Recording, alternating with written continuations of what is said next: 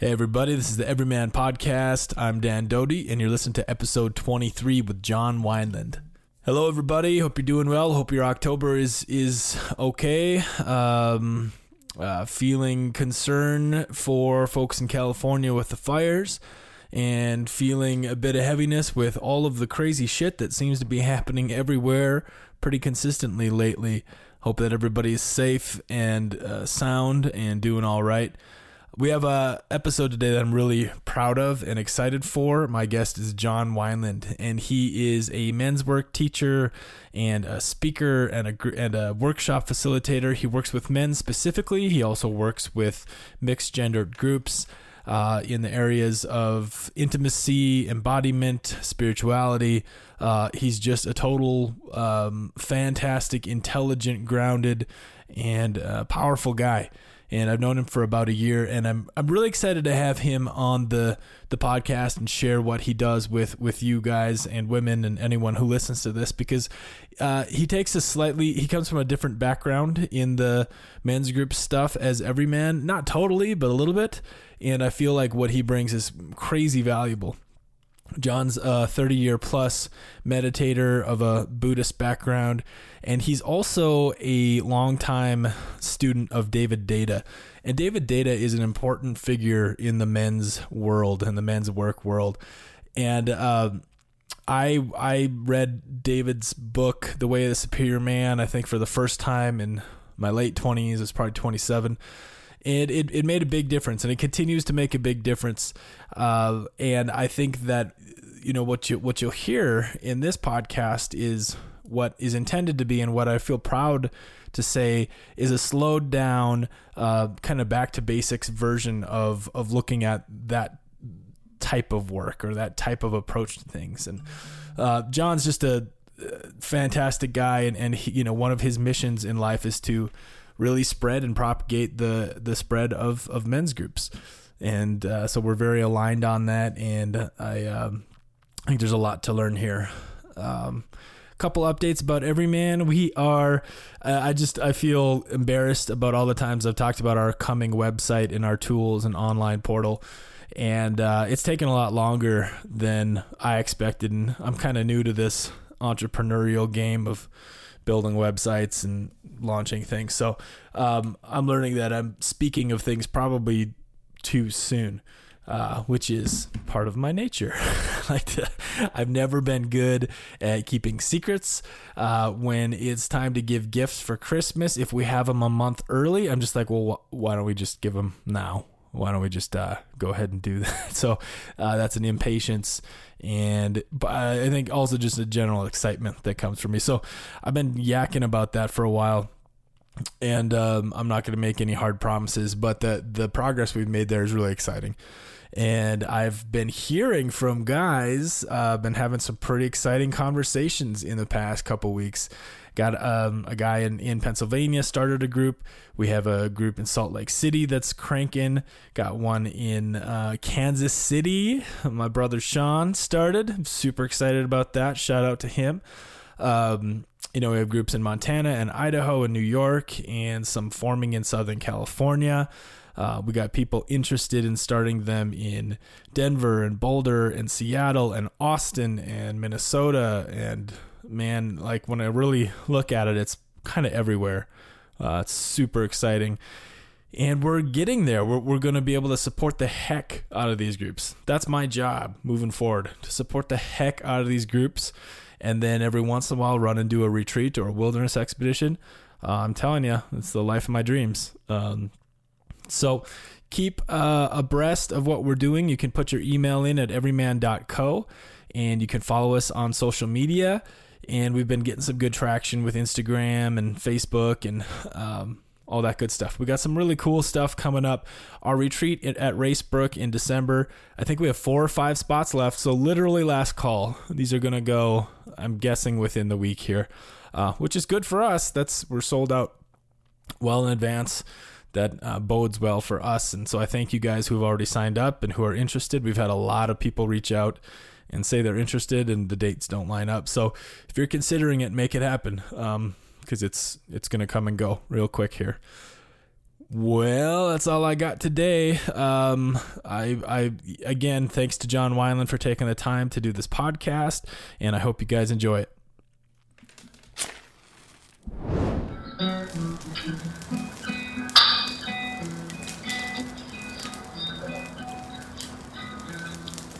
All right, hello everybody. Um, Stan Doty. I'm here with John Wineland.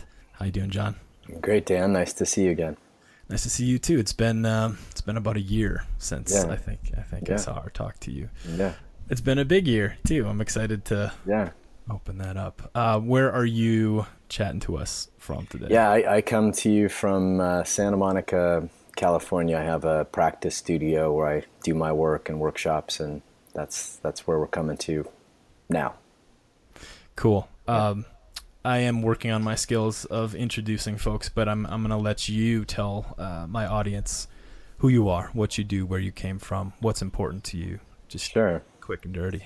Sure. Yeah, I I, I teach uh, embodied men's work, uh, sexuality, spiritual intimacy, and so I tend to run a bunch of workshops and trainings either for men who want to sort of deepen in their embodiment, meditation, relational skills and then co-ed workshops for men and women to practice intimacy. And uh, so yeah, I do that mainly here, but I travel all around doing that. I'm I'm I'm just sort of a, a men's work nerd and um, and an intimacy nerd, and um, you know, so I, I I've been working in this field for about ten years now, training with you know David, who you know, and a bunch of other people, and um, and so that's what I'm dedicating my life to, helping men deepen and helping men and women love more fully. Cool. Uh, so I do. I, I know who David is, but I don't know that my audience necessarily does. Do you want to open that up a little bit? Yeah, I mean, I, yeah. If, if first of all, if your men are if men are listening, you know, Way of the Superior Man is kind of a um, you know sort of a, a crucial book for understanding the feminine and just sort of learning the basics of yogic sexuality and men's work, and um, that's the lineage that I come from. Um, but of course, there's many, many, many other teachers. David just happens to be one that I resonate with a lot and have been working with for a long time. I can't believe it, John. But so I this is the 15th episode I've recorded, and mm-hmm. I have not yet mentioned David Deida or the Way of the Superior Man. yeah, no, I'm kind of blown away right in this moment. So yeah, so I've I've done training with David Deida that was massively impactful, huge. That that book, The Way of the Superior Man, has been um, foundational, and it's something I've gone back to several times in my life, and uh, and it feels a little odd to say that and recognize that. So I can also claim being a men's work nerd and an intimacy nerd, all of these same things, but. Um, so I, I, guess we'll just drop right into that, and we'll hear more about you as this goes. But uh, you know, every man in this platform that I'm creating and have created is uh, as I said right before we started recording, in some ways, I'm hoping to create a uh, a broader culture of men willing to look inside themselves in a deeper way, relate to others in a deeper way, mm. and um, I think one of my main fundamental goals is to, uh, I don't know, help guys get to a place where they could look at David Deida's work or even just the word yogic spirituality mm-hmm, mm-hmm. and not run for the hills. Right, right, right. Right. Right. Um, so I'm I'm curious. Uh, how did you? Where did how did you grow up? Where did you grow up? What brought you into this uh, unique life that you're mm. living? Yeah, yeah. That, uh, you know, if, if if you're not living in Santa Monica or in certain parts of the United States, yogic sexuality or spirituality could be a weird term, but let me I'll, let me I'll try and create a, a different uh, lexicon of language, and I think using nervous system.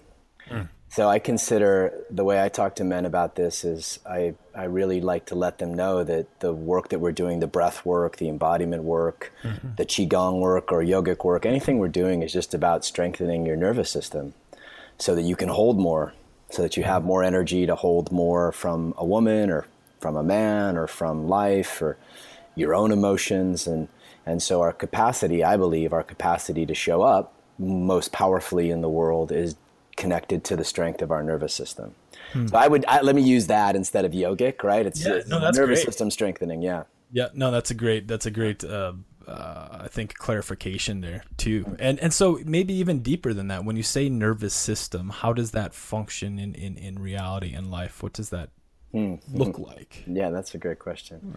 Well, you know, there's so much. I have a friend who's actually who's a neuroscientist, literally okay. a neuroscientist, and he's he's he's looking into the effect of breath, meditation, certain kinds of embodied practices on flow states, right? Mm-hmm. Like how do you actually get into this state of flow? And um, and and so what he's determining and what science is pretty much backing up now is that you know the 5000 years of meditation and, and yogic practice from people in india and china is actually right on with what neuroscience is talking about that we have we have different brain waves based mm. on how deeply we're breathing how relaxed our body is how open our body is and um, and most of the brain waves go from a state of fear which are called beta waves right to to alpha, and you probably know this to alpha, which is that sort of zoned out, blissed out state of of you know meditation or even watching TV, mm-hmm. to theta, which is this super total body turned on, mind turned on, lots of endorphins, lots of dopamine, hmm. you know, really locked in, so to speak, flow, super flow states. So super okay. flow states are theta states. So when we work on our nervous systems, we're through breath, through exercises. I mean, you know, um, we we uh, we tap into a deeper part of our capacity. Cool. Yeah, and and cool. so the capacity, the everyday piece you asked about, would be something like the capacity to to stay relaxed and connected. Let's say to a partner mm. in a difficult situation, a fight, mm-hmm. for example, or a complaint, a complaining session, right? Which most men can relate to, right? right? How do I stay open and connected and not reactive?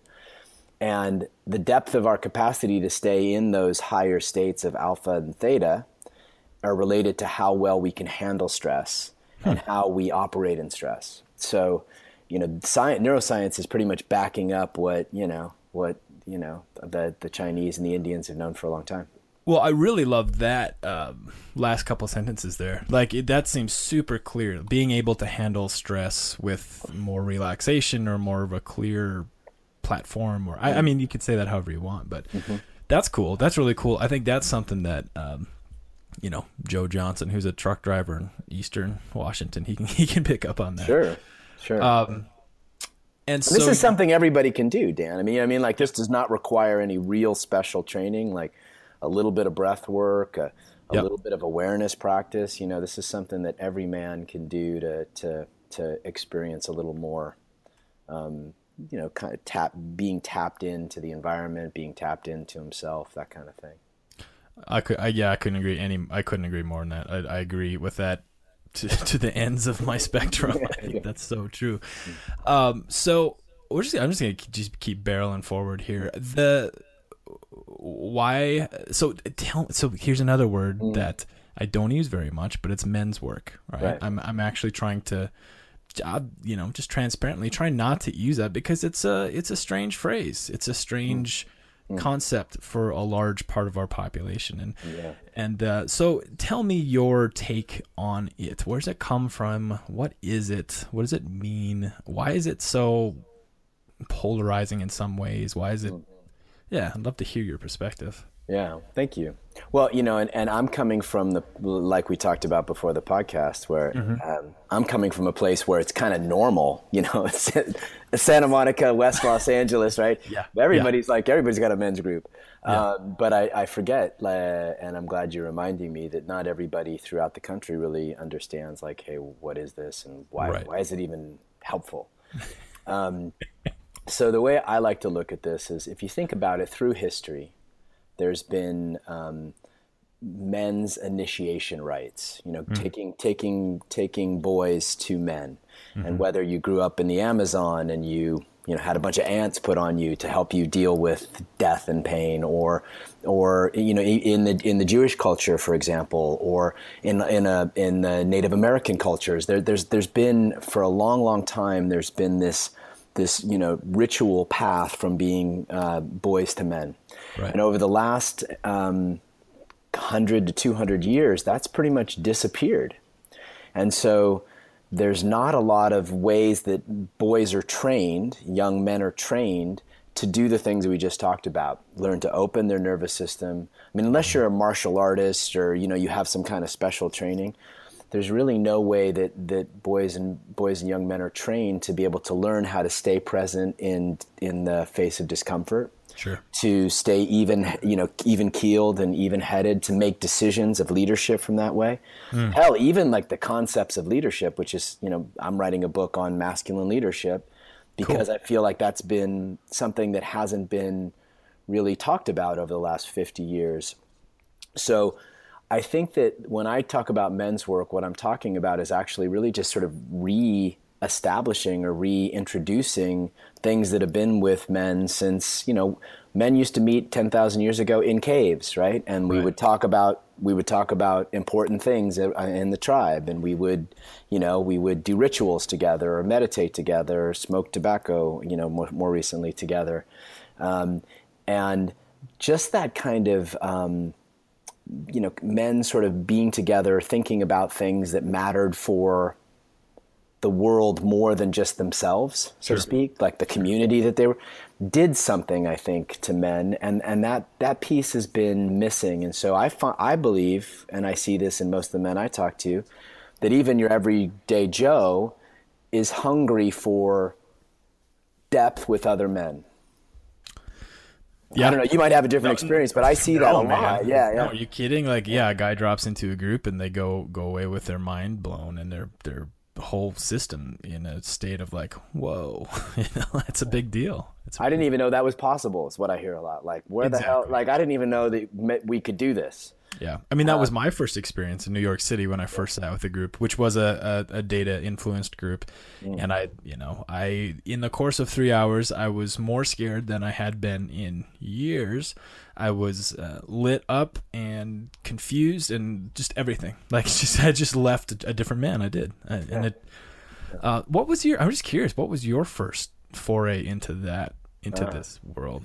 Well, um, you know, I've been part of men's groups for 20 some odd years now, and it started with recovery. Like, I got sober 22 years ago. Got it. and I found myself gravitating towards men's recovery groups. Mm-hmm. And and those guys just saved my ass time and time again when I was really kind of new in recovery or a new I was a new dad at the time. I had a mm-hmm. 2-year-old who had special needs and I didn't know what it meant to be a dad. You know, my dad took off when I was quite young and mm. I was raised with all women. So I literally learned how to be a dad by copying these other good men who, Cool. who knew how to earn money and show up for their families and take their kids places and things like that. So my first foray was just sort of the basic how do you be a decent guy men's group. Um, yeah. Um, that's amazing to hear, and I think you know I'm trying to break down um, some of the basic gifts that come out of men's groups, and I'm not the only one doing this. You know, this is out there, but I think there there is there are different levels, and I'm glad you shared that because I think that's one of the first immediate basic levels that comes out of uh, terms of value for a men's group is is and that's what it was for me. I was 26, 27. My life was pretty chaotic. I didn't know what the hell what to do, where to go, and I walked in this group and it was eight guys who were who were successful. They were put together. They were working on, you know, internally. They were developing as humans.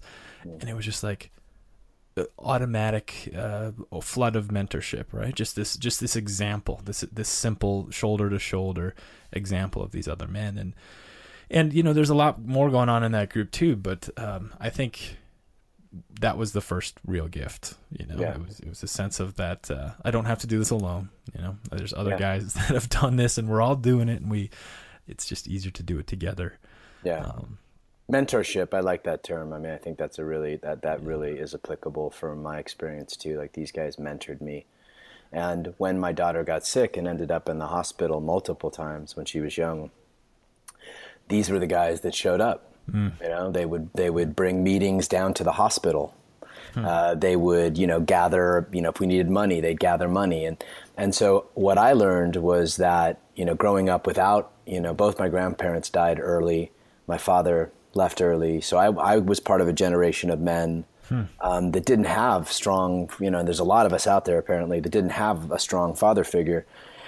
And so I learned from these guys what it meant to show up for other men mm. and show up for, you know, humanity. And I also experienced for the first time what it meant to be really loved by men. Yeah. You know what I mean? And that was so healing for me. You know, that my nervous system was just like craving that.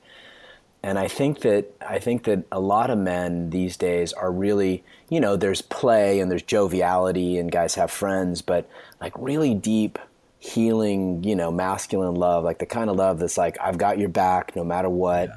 Yeah. Uh, I'm going to make a stand. I'm a stand for your best self no matter what. Um, I'm gonna hold. I'm gonna call you on your shit no matter what because I love you and I know right. what what you're capable of. Like that kind of love is is is what I think is at the core of a good men's group, and mm you and I are both mm big fans of this. So yeah. um, that's why I would send a man, you know, any man to a men's group to experience yeah. that. What do you think is the main barrier culturally and and it's you know i think there's obviously a million cultures in our in our country in our mm-hmm. society mm-hmm. there's a lot going on and you know, I'm sitting here in Bozeman, Montana, which is a which is a probably 60% liberal college town in a very red state, and I have men in my group who are, you know, one sells guns for a living, and and and one's a relationship therapist. You know, it's a very interestingly balanced group. Um, but just widening out for a moment, cultural, culturally, you know, culture wide, what do you feel like are main barriers for men um, and not only just accessing men's groups or being willing, but also also the the deeper love that that may be available between men outside of men's groups. I mean, even that phrase, I think, you know, is going to send a handful of guys, maybe more than a handful, running. Uh, yeah. What, what, why? Why do you think that is? What, what do you feel are, are the barriers? Well, that's a good, that's a really good question, Dan. I haven't really thought about what blocks, you know, sort of quote unquote like every man, you know, like normal yeah. guys, so to speak. Yeah. Uh, from taking advantage of this.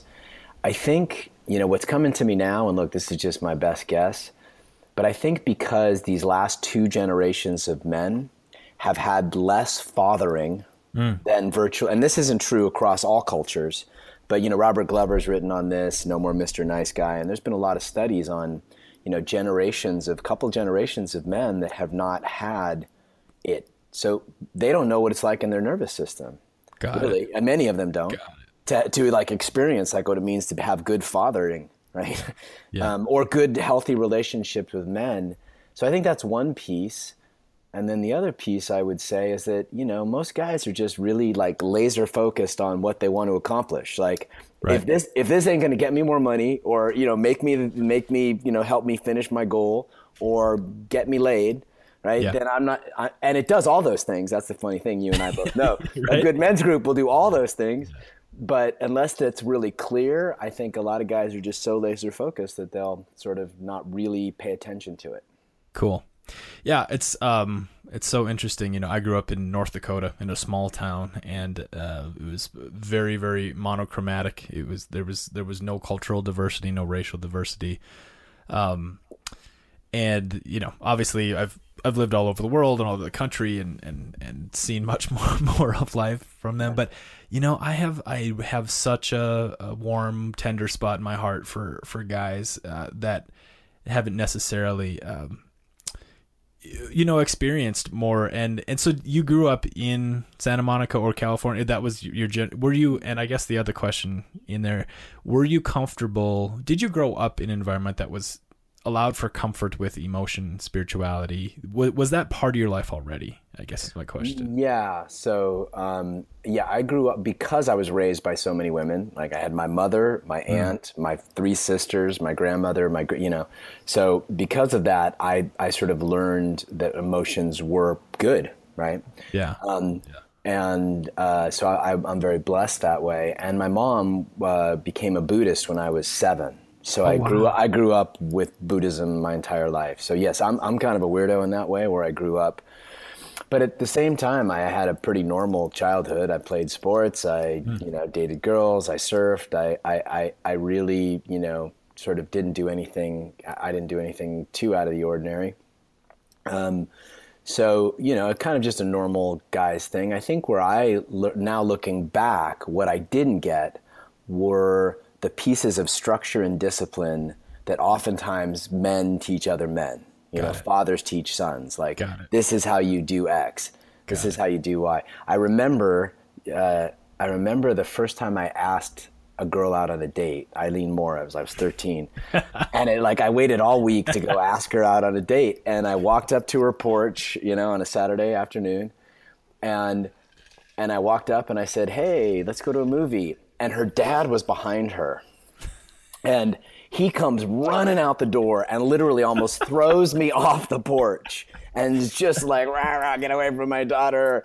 And I was so shell shocked by that, and I didn't. I remember looking back on that. I didn't have anybody to go talk to. Oh yeah. I didn't have a. I didn't have a dad or yeah. an uncle or somebody that I could really just go like, what the, what the fuck just happened, and how? Why do I like? How do I recover from that?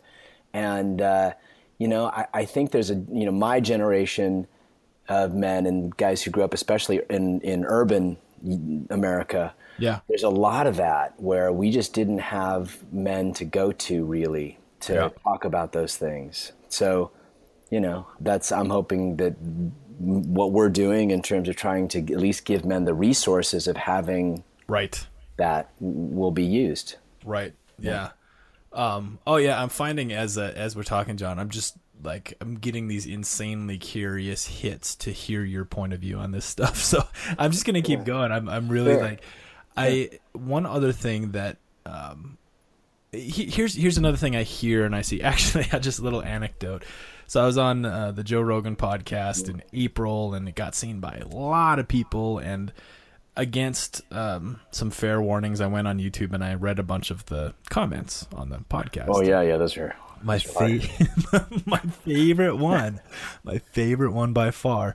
And a little context. So I know Joe because um, I was part of the crew that took him hunting for the first time. I've gone on four or five hunting trips with Joe, and oh, cool. And so his audience kind of knows me as this hunting guy.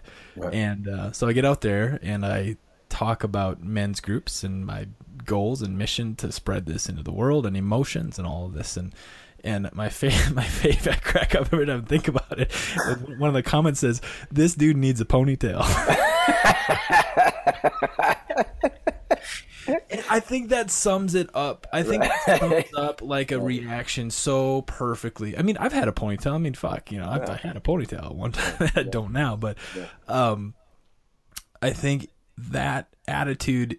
There is two things I'm trying to drive toward here. One is that uh, part of me thinks that the the, the men's uh, work, the men's groups, this thing, in a sense, is is simply reparative in in a, in a way, and it's it's some of the things that that we don't have in our culture and we need from our you know we need in our life and so it's it's it's where we go to get something we don't we don't have right. and i feel that for a lot of men and this is a broad general statement again but for a lot of men the emotional connectedness, the relational connectedness, and the spiritual connectedness are things that uh, we don't we they're not handed to us not everybody right?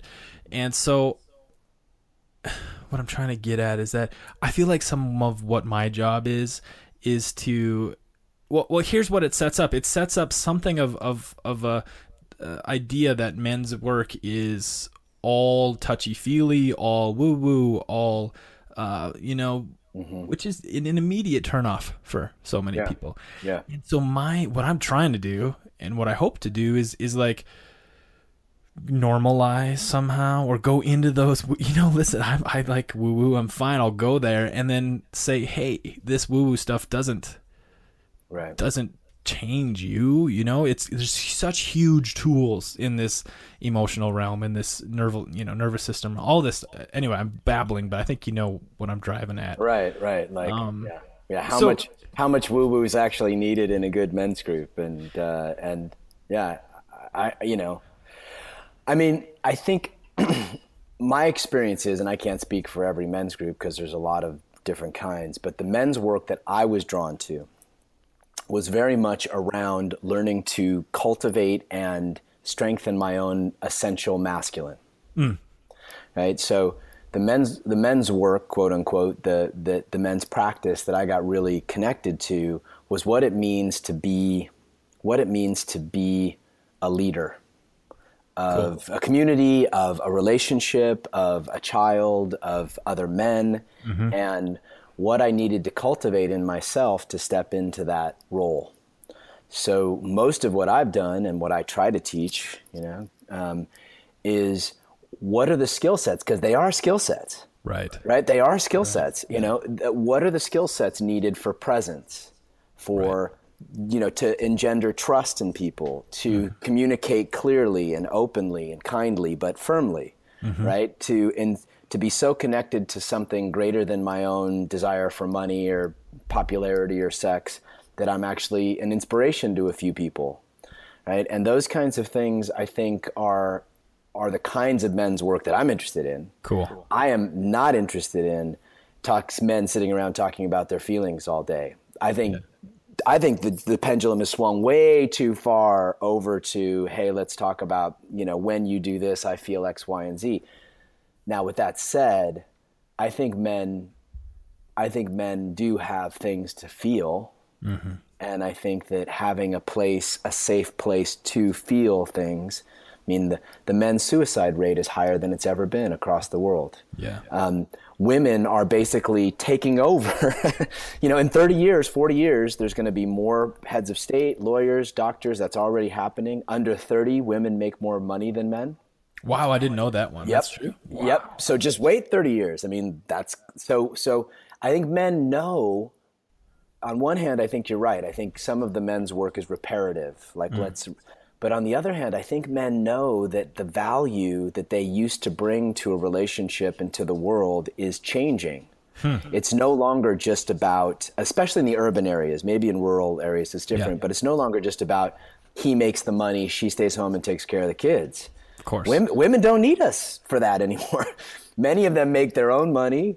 They can they don't even need us to have a child and yeah. they're self-sufficient. So I think men are starting to intuit that we're in this place in, in the history of relationships, let's call it, that's how I like to look at it, cool. where masculine values being redefined.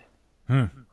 And I think uh, the, I think the men's work moving forward um, is going to have to address that because what used to be valuable to a woman is becoming less and less valuable. And in 10, 20 years, how much money we make and what kind of protector we are will matter not a bit. It'll matter how present we are, how deep we are, how tapped into something, how grounded we are, it, those things will have much more value than than they have in the past. Amazing, yeah. I, I, if if you want, I would love for you just to kind of dive even deeper into those qualities, into those just the basics, you know, just sort of like the the broad central basics of of what you think is going to be of value from men. Or and and one other question, and you don't it can come up front or later. I'm curious about this um, idea of masculinity, do you feel like it is a prescriptive definition or more a descriptive definition? Is it something that we try to lay on top of ourselves to be, or is it something that's already there? That's that's an important question to me. Yeah, no, I think yeah. that is a very important question, Darren. I think I think ultimately, and I come from a very specific way of thinking about this. Mm-hmm. Our masculine is just there. Okay. The part of me that is that is never changed. Mm-hmm. The part of me that is still and deep. The me that was me before I even had a name. That's what I consider mass my masculine, right? Okay. My feminine and the feminine is everything else. And I take this directly from David because I think it really it really resonates for me. Yep. The feminine is everything else. My emotions, my thoughts, the world, her but my essential masculine is really related to my depth and my stillness, and those don't change. Hmm. So I think it's something. Now, what happens is we lose contact with that.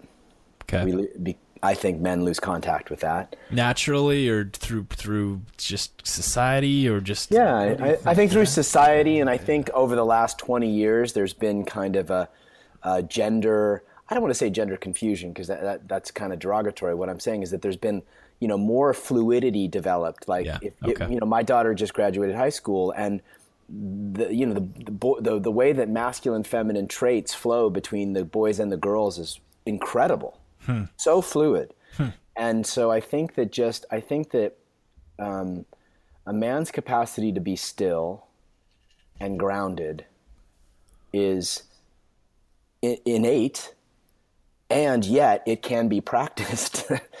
right? That's so I think quote. both. That's, that's the quote that's going on this podcast. A man's capacity. No, I want to say that again. That was so. That was so uh, poignant. A man's masculine. A man's capacity to be still and grounded is innate, Okay. but it can also be practiced, Beautiful. right? You know, and, and, and so I think both are true, man. Yeah, th- yeah, it's it's it's descriptive and and you know good good masculine practice in my opinion. And you've done this because you've done to some of the work that I've done, or and and is about and is about de- getting so connected to the part of me that is still and grounded that everybody else can feel it. That I love it. I love Yeah. it. Tell me more. Still ungrounded. What does it look like? What does it feel like? How, what is the practice to be there? And why? I mean, that's not. I believe the the cultural uh, definition of masculinity. I I get it myself. Like I, I totally get it, and I think it's worth fleshing out a little bit more that um, because it is confusing, man. That to use gendered terms for these parts of ourselves, it is confusing. I think that's something that's always threw me a little bit. Is that okay, so that's the masculine part of me, and so that's I got to do that if I'm going to be a man. And my man, you know, it's it gets Right. confusing. So how do you cut through that? Yeah, well, that's a that there's a huge that's a huge uh, area. Um, but I think if you if you if you dive farther back in history, there's yin and yang. Sure. There's alpha omega. Like every you know every culture has kind of known that there's sort of an essential masculine and essential feminine.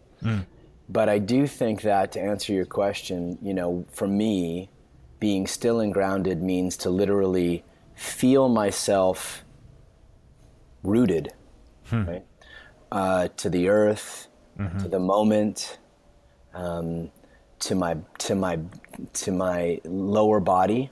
Mm-hmm. You know, so many men end up living, you know, between their heart and their head, and they actually resonate at a different level. Like the frequency of a man who's thinking, thinking, thinking, thinking, talking, talking, talking. Yeah. It's a different frequency Yeah. than a man who's living from his gut, so to speak. Yeah. And so, what I try to teach men and what I try to practice myself is how to use breath and awareness and literally stillness to train my body to live in my gut and in my hips and my lower body, my genitals, so that I'm so that I actually occur or appear more grounded. Hmm. And if I if I put a man in front of a woman and I and I say feel where this man's living and what's the impact it has on you, Yeah. she'll have a whole different experience from a man who's living from a grounded place to a guy who's thinking, thinking, thinking. And I think I know you've had that experience, but I, I most guys don't even recognize that there's that distinction to make.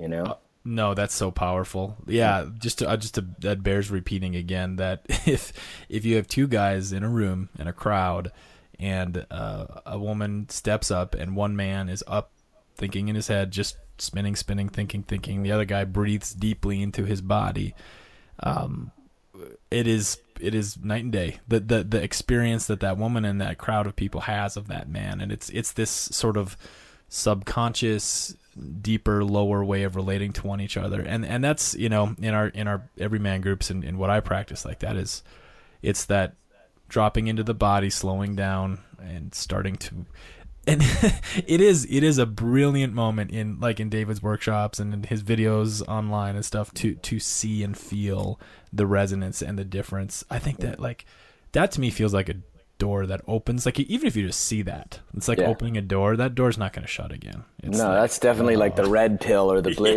You know what I mean? Like you can't you Yeah. can't come back. Yeah, you can't come back. yeah Yeah. So I, I think that I, I think that what what I would love men to know is that they actually can do some simple things hmm. that would help them live in that place a little more mm-hmm. and make decisions from that place and love their woman from that place and you know and hold their child from that place and if if they practiced it and it became a trait versus a momentary state Right. then then the world would experience them deeper. I, I, here's what I know: they'll get more money because Yep. people just want to be around depth. Yeah. people will pay them. Uh, women will have a whole different reaction to them, and people will trust them more.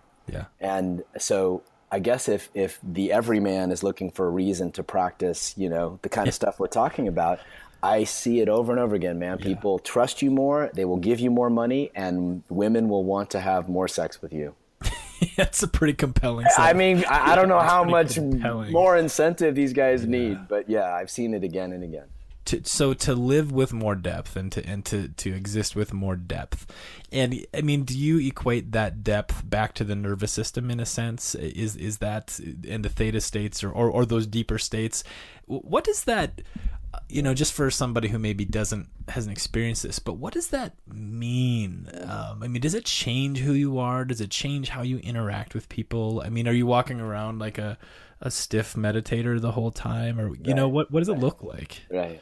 That's such a great question, Dan. Thank you for diving into these nuances because I hadn't really thought about them. So I, I appreciate you bringing it bringing it this way. yeah Um, So to me, sort of going through the day with more depth means I'm aware of where I'm placing my awareness, and I'm placing my awareness in the th- on the things that really matter. okay So, for example, uh, the classic one is I'm I'm aware of of death. okay I'm aware that death could happen any moment. I'm aware that you know in in you know in warrior training, ancient warrior training, men were taught be aware because death is uh, five seconds away, hmm. ten seconds away, tomorrow. Hmm. And how do you want to live if death is close? And so the minute that I put my awareness on, wow, what if this was my last day? I actually, something drops in me hmm. and something feels more like I'm focused now. Like, where do I want to come from that? How would I live my life if that's the way I was looking at the world? yeah You know, another way is if my awareness is being placed on, for lack of a better term, the infinite, okay or something greater than just my own thoughts and needs and desires, my nervous system actually slows down. I can feel it. It relaxes. My brain starts to pump out different um, chemicals. And I start to occur, both to myself and other people, different. So, this state of depth is really about me being aware of where I'm placing my awareness, even if I just place my awareness on my breath for three minutes, got it belly rising, belly falling, you know, just simple shit like that. yeah Um, I'm going to feel more. And if you put me in front of somebody, they'll feel it too, or you, a- oh, any of us, right? yeah Will feel different and will actually evoke from the people we're around a different experience. Right.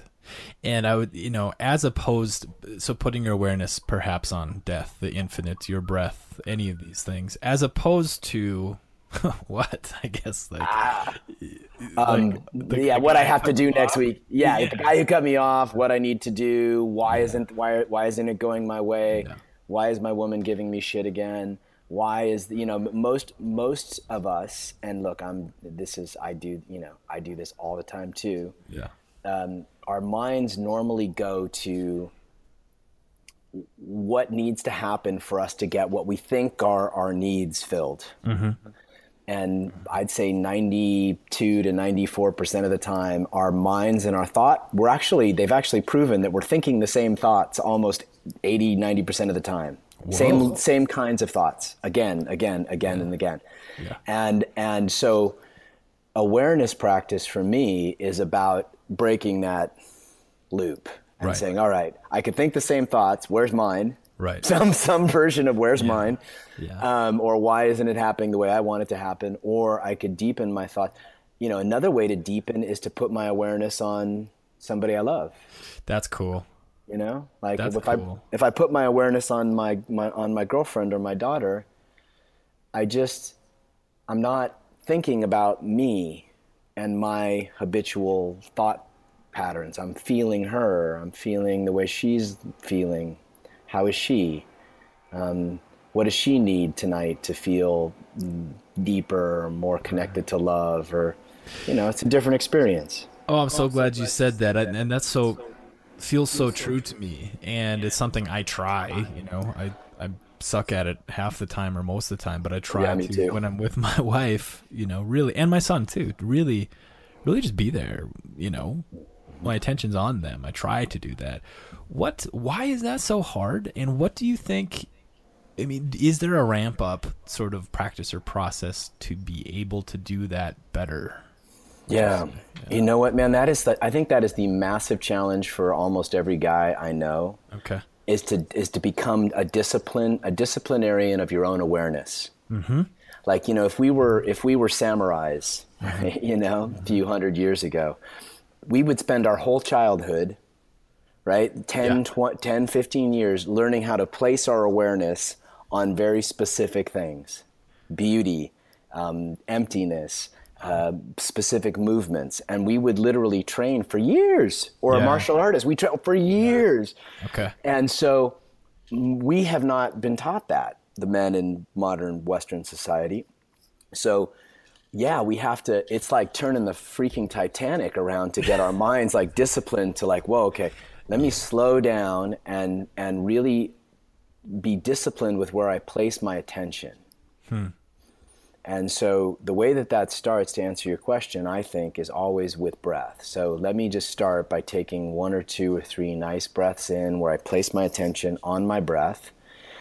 And when I do that, I'm literally taking my attention from somewhere outside of the present moment more often than not Right. to the very inside of my body. I'm literally following my breath in my body. So I immediately become quote unquote embodied, hmm. right? Because I'm, my awareness is in my body. And then from there, if I once I get connected to myself and I feel I've taken, you know, three or four or five breaths in my belly and I can feel the inside of my body, I can then place that same awareness inside my wife's body hmm.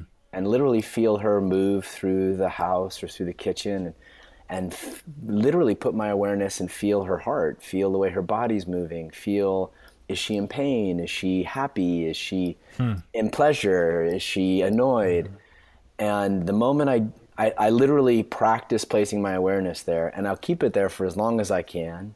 Usually it's not that long because it's hard. Yeah. But when I do it, it changes the way I, f- I feel so much more with the people that I'm with, Yeah. and and she feels it. You know what I Yeah, mean? she, she- feels like I what is have my attention on her. Yeah, Got it. Yes. Yeah. Who was I just talking to? Somebody I was just interviewing or talking to was saying that he felt. Oh, I was a guy named Ezra Firestone, and he said he feels that attention is the biggest commodity in the world right now, which I thought was a really interesting way to put it. But but yeah, so when so John, when you are able to really put your attention on your girlfriend or your daughter, what like what is the what is the effect? What is the the? I mean, I can assume or guess, but mm-hmm. wha- what does it do for you and them? I guess. yeah. Well, I immediately, I immediately get in resonance with them, and sometimes, you know, depending on how she feels, I can, you know, if she's not feeling well, I'll feel that. Mm-hmm. Once I train to put my awareness, like, oh wow. But I mm-hmm. think, I think it's really about if I put my awareness on her and I just kind of, you know, this is okay, this might fall into a woo woo category, so I apologize for that. But I can put my awareness on her and just kind of like place love there. Got it. Like I can just, I can consciously place love inside my woman's body. And maybe I'll breathe a little bit with her, or I'll feel her, and I'll, I'll you know, maybe I'll even send her a little blessing. It's mm-hmm. like, you know, just bless you.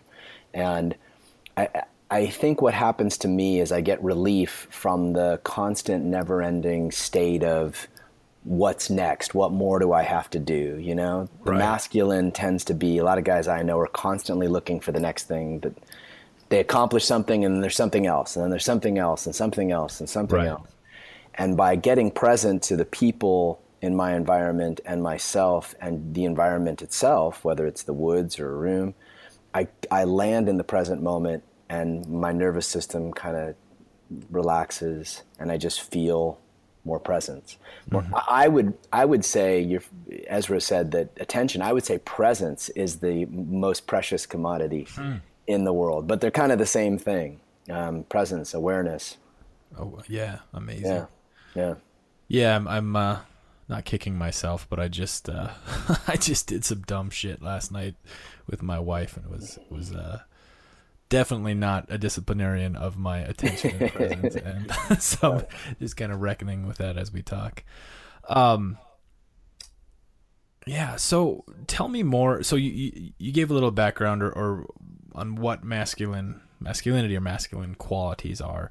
I think to balance it out, I think it's really great and helpful to do that sort of core center basis on like the yin to the yang here. Ex- mm-hmm. Explain how that works and and uh, I think that you know one of the massive things I in my late twenties and when I really was into um, David's books and work and and all of that. So much of it for me was about relating to at the time my girlfriend and then women I was dating and um, so yeah, flesh that out a little bit for us. Mm, you mean like what would be the quintessential feminine yes. aspects? Yeah, yeah, um, yeah, yeah. So you know, if if you if if you say the depth, stillness, um, presence, awareness, consciousness, you know, the masculine, essential masculine lives as is consciousness, mm-hmm. the unchanging consciousness. Mm-hmm. So as I express my the depth of my own consciousness, meaning the depth of my own essence, call it soul, call it you know what I mean, like the sure. essence of me. Um, I'm I'm I'm expressing my masculine, right? It okay. could be playfully. It doesn't have to be like stiff. You know what I mean? Like it could yeah. be in, in all yeah. kinds of. But but the, the the the the defining traits are really around consciousness and depth and and the feminine at the feminine core is love not just a woman's feminine but my feminine your feminine the feminine cool. rests as love cool and and so anything that expresses the energy of love is the quintessential feminine and mm-hmm. feminine mm. practice. So that could be playfulness, it could be sexual energy, it could be um, uh, flirting, it could be devotion, it could be uh, whatever whatever you want to call the expression of love. Um, that comes from the feminine, and it could be a man has both, a woman has both, mm-hmm. but a man, most men, most men, not all, most men prefer stillness, depth, consciousness. Most women prefer the expression of love. Hmm. And once they they kind of can figure that out for themselves and say, you know what, I'm more comfortable being love's expression, then she figures out what that means for her. Yeah. And when a man figures out like, you know, I'm I'm more comfortable, most comfortable really resting and, and, and really staying in touch with my own consciousness then the rest of our life we figure out well what does that look like how is my consciousness expressed in the world do i start a podcast for men do i yeah. write a book yeah. do i you yeah. know what do i do that's going to be the deepest expression of who i am and and i think that you know both of those I'm not sure I'm answering your question. I'm just no, kind of riffing totally on. Are. Yeah, no, you to- you totally are, and I yeah, and I really appreciate that last phrase you said. The you know how to how do I express or how do I be the deepest expression of, of who I am? I think the the three words "Who am I" uh, have been this just mystical, magical, ever changing. I feel like to me that's just like a giant question mark, right? And and it, it just excites me, and it's something that um, I love deep digging into myself and with other men and and I think that um, I'm just kind of putting this together on the fly here, but you know this this sort of um, structure of masculine and feminine, however one regards it, I, th- I think that it's it's a it's a wonderful structure to drive toward that. More of a you know moment by moment answer that question of of who one is. Because who you know who are we really at the core? That's I mean I'd, so yeah so is that uh, yeah, I'd follow that lead if you can. Like the the the, the deepest expression of who we are. I I think that. Um, what the hell? what the hell, what the hell does that mean? Yeah. yeah. What the hell does that mean? Yeah. Yeah. Well, I mean, look, I'm I'm just a I'm a babe in the woods. You know, giving this my best shot because this is this is what philosophers yeah. have been discussing forever. Yeah. but for me, you know, what this means is if I get quiet enough and I get aware enough and I practice really having emotional awareness, Yep. having body awareness, you know, being aware of my environment, myself, and I practice awareness enough, certain truths are going to start to bubble up for me. Yep. Um, and those truths will start to feel like destinations that I have to go to. Got it. You know what I mean? Like for me, it was the men's group thing. Like mm-hmm. I want to start a 500, 1,000 men's groups around the world. Like that just became like it came to me one day, and I was like, you know what? Fuck it. Let, that's that's what I that if I could do that, and I died, knowing that I started, you know, helped start or helped inspire or trained Yeah. guys who trained guys. I don't care how it happens Yeah. Um, a thousand men's groups in the world, I would have a big ass smile on my face about that. And and so I think the trick is is that we have to slow down enough as men, because again, men are like boomer. You know, we tend to be like robots, like you know, Yep. earn money, eh, take care of our kids, and we get into this rhythm, and we have to slow down enough for those truths to really start to bubble up. And when they do, we have to have men around us who are going to hold us to living those truths hmm. because they resonate with them as well. Like you could go to the men in your men's group and you're like, you know what? I want to do a movie on this, Yep. right? And the other guys in your group will go, shit, that sounds great on you. Yeah. Yeah, okay, good. Like I- I'm I'm with you. And and and then if 2 months later you start going, well, you know, forget about that. I'm going to go, you know, I'm going to, you know, I'm going to They'll be like, but wait, wait. Yeah, they'll be like, no, no, no, man. That was that was on it, and and you were so happy, and you were so locked in, and you felt so trustable, and and so that's also a, a massive value of having a good group of men around you, whether it's a men's group or whatever, but having mm-hmm. men around you who can hold you to that. Here's a this question just came. Do you have you built into your life relationships and um, you know structure and accountability and partnerships that I, guess I'm, my question is uh, how much of that type of interaction have you uh, built into your life outside of it? Like I'm do you sit in a regular men's group right now today? How much of that sort of um, depth and intimacy has spread to your other relationships? Oh, a, a, t- a ton! Like just Awesome. my capacity to be present, Awesome. um, my capacity to speak a truth. okay. right? Because I was terrified to say a true, you know, give give my truth to another man that I was intimidated by, or I felt was, you know, better Yeah. than me, or more advanced than me, and so to train my nervous system to sit there and go, no, no, no, man, I think you should be doing this, or that doesn't feel true, or to accept his criticism and his feedback about me.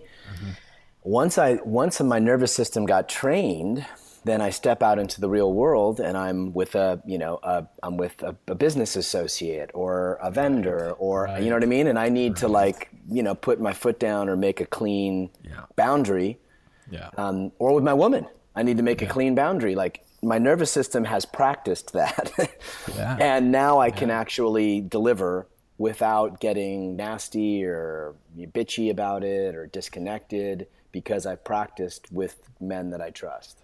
Yeah, that's so cool, and I, I see it coming to fruition all around me. And you know, a guy will come into our group, and maybe he's fairly new, and you know, he digs around a little bit and finds you know what he's not saying out loud, what he's not owning, mm-hmm. says it out loud. So we ask him, say it, say it out loud here, and then it, it, you know, it makes it a little less scary to go home and say it to the people that it really needs to be said to. Yeah. So Yeah. And, and you got to practice that. I mean, you, you know, if your nervous system does not know how to say, yeah, I don't like X, then you can't just expect your. It's like saying, I want you to start with bench pressing 400 pounds. You know, you need to practice, you know, and like bench press 200. And Get your nervous system and your body ready for it so that when the time comes, you can do that. Totally. Um, two quick questions. I guess they are linked together. Um, I held one long enough that I got linked to another one. Um, one of the so I I started a, a coaching guys in the last four months too, which has been remarkable actually, surprisingly uh, filling. I've I've loved the process of it, but one of the things that's kind of emerged is that um,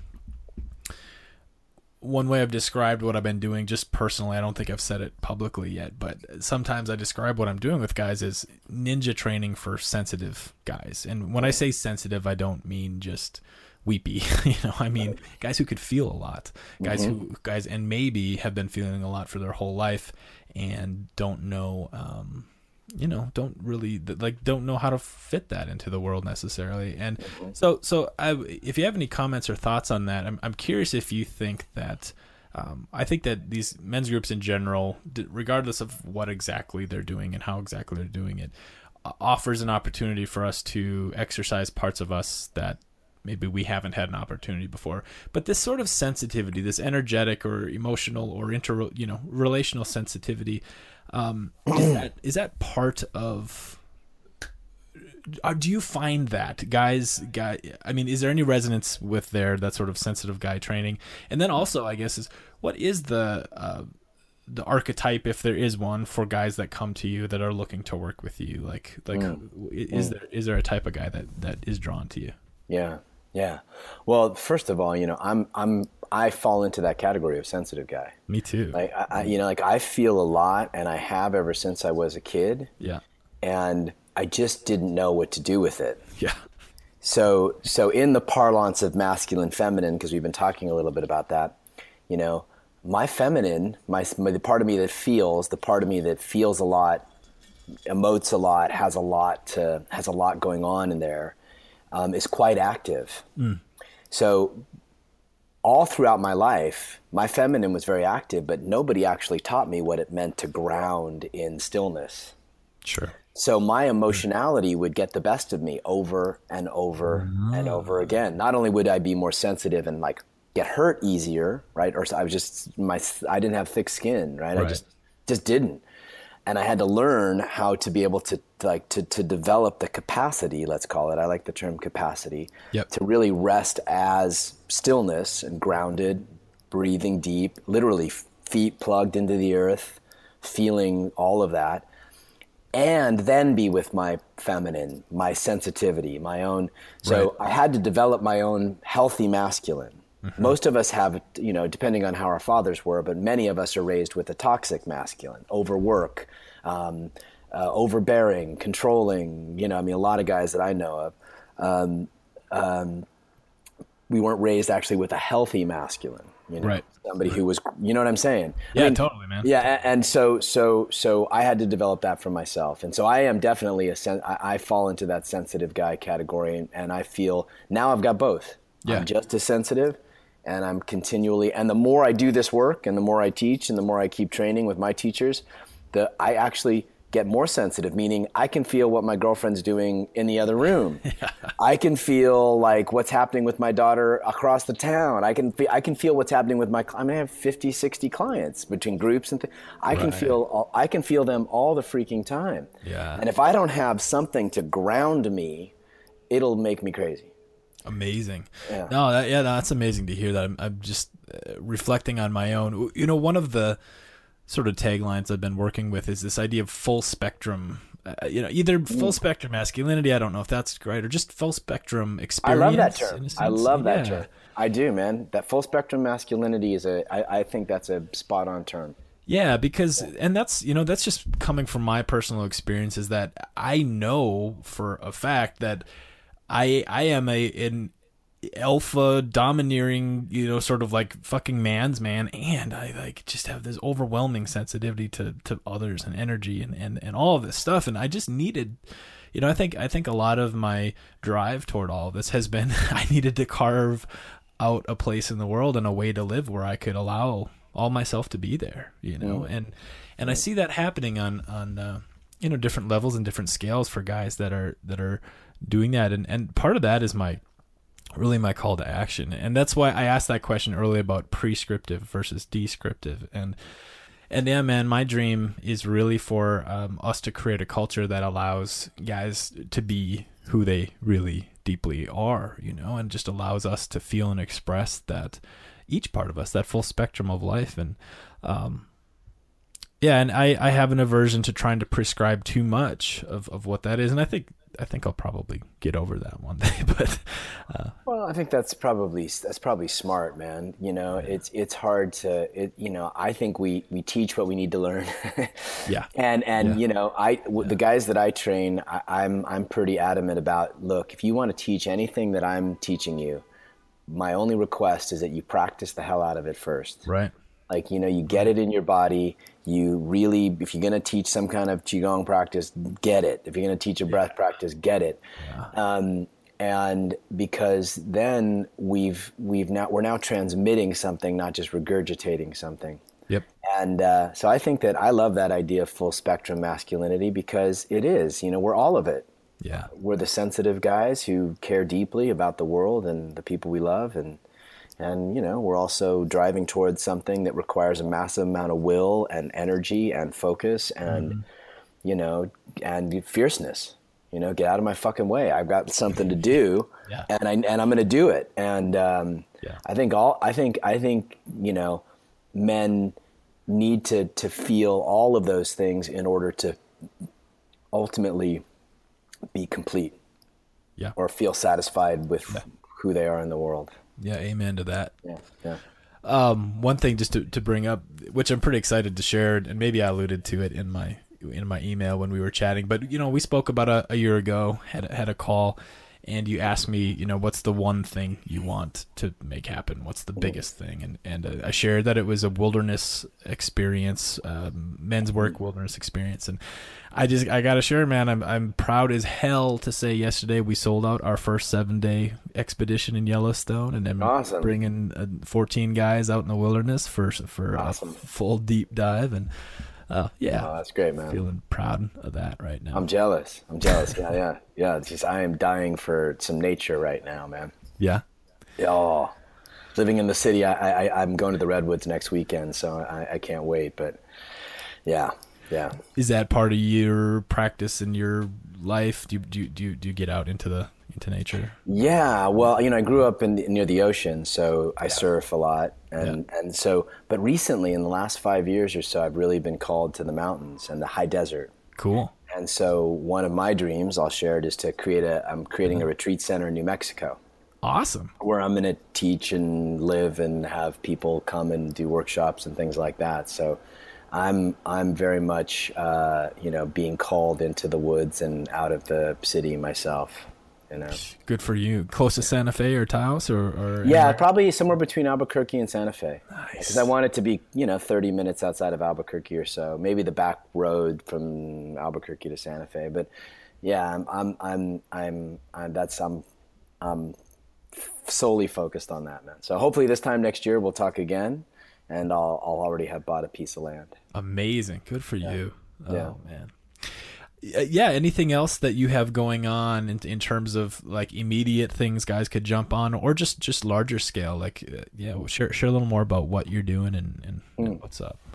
Yeah. Um, let's see. So I run a year long men's training, which actually next year is probably going to be nine months. Um, that has men's weekends in it and it's a training for men who want to take a deep dive into the stuff that we're talking about. So that'll be again probably starting in March. Uh, this year we did intensives in London and then in LA, and then I have a weekend in New York. I've got I don't know half a dozen spots left for a weekend that I'm doing in New York in early October. Mm-hmm. So if you go to my website, you'll see that. Yep. And um, and then I love teaching men and women together that's become a big thing. I have a weekend. Actually, I'm teaching in a couple days with a woman named Kendra Cunov. I don't know if you know Kendra, but you know, I follow her on on Instagram, and and I feel like I know her, and I, I kind of want to know her. She's awesome. She's yeah. awesome. Yeah. So I teach I teach with her, and we run a a relationship salon that is men and women working in this sort of masculine, feminine, sexual polarity realm. Cool. And that's a small group. It's 14 people. So those are the two things. The one thing I'm doing this year that is new because I've had more and more women clients come to me mm. is I'm actually starting a, a, small women's group on on relationship practice and and it's been the first time I've ever wanted to do that or felt called to do that. But but I am I am going to spend I'm going to have a small group that starts probably in October November that is just women. Good for you. That's cool. Yeah, That's we'll see. I mean, if any of the yeah yeah right. I, I've I'll, I'll see either I'll, either I'll love it yeah. or I'll leave it screaming and bloody. You know, but but I'll certainly give it my best shot. Are you still doing a um a workshop on the way of the superior man, or is that maybe that's done? Yeah, or, yeah, no, no, yeah. it's been all year. It's been all year, and we've done something online, which I don't think we'd ever do again because mm. so much of the work is meant to be. But yeah, Justin and I, both of us, assist for David, and we do this. Um, this this we're doing sort of a chapter by chapter work on the way of the superior man, and we have guys come to my space in Santa Monica once a month. Cool. And we go through it. So it's been a it's been a groovy experience, but you know, I'm a big fan of the a weekend immersion. Yeah. You know, get guys into a state together and really, because that's where I think things really, you know, change and crack open. And so I, I'm I'm going to go more. I don't like the three hour workshop anymore, man. I'm I'm kind of a depth yeah. junkie, so I'm like, give me a weekend. That's that's that's the minimum I'm going to do now. Cool. Yeah, yeah, I can relate to that. I, yeah. I like the I like the deeper dives. Well, hey, John, I um I am so grateful. I think that there is. I shouldn't. I shouldn't do something like this. I think there's so much here. I'm. I'm glad you, you came on. I'm gonna. I'm gonna require or um, suggest to my to to my um uh, uh to my audience here to to really listen and pay attention to this conversation. And my hope is that it becomes a um, a path or, or a springboard into into really looking into more of this. Because at Evryman, we're we're not talking about we're not taking out the masculine feminine qualities. It's it's it, we're we're doing a different thing, and I believe that what you're doing, John, is so I mean, it's been so foundationally important to me, and and, and I want to help other guys uh, connect to that and, and find more of that for themselves. So, um, I highly recommend guys um, look you up and look up David Deida and really really take a dip dip um, not just the toes, but you know take a step into that world. I think it's um, every time that even in this conversation, every time I you know flip through the way the Superior Man or just anytime I get a little hit of it, it, it really I don't know sets me sets me in a in a well grounded sort of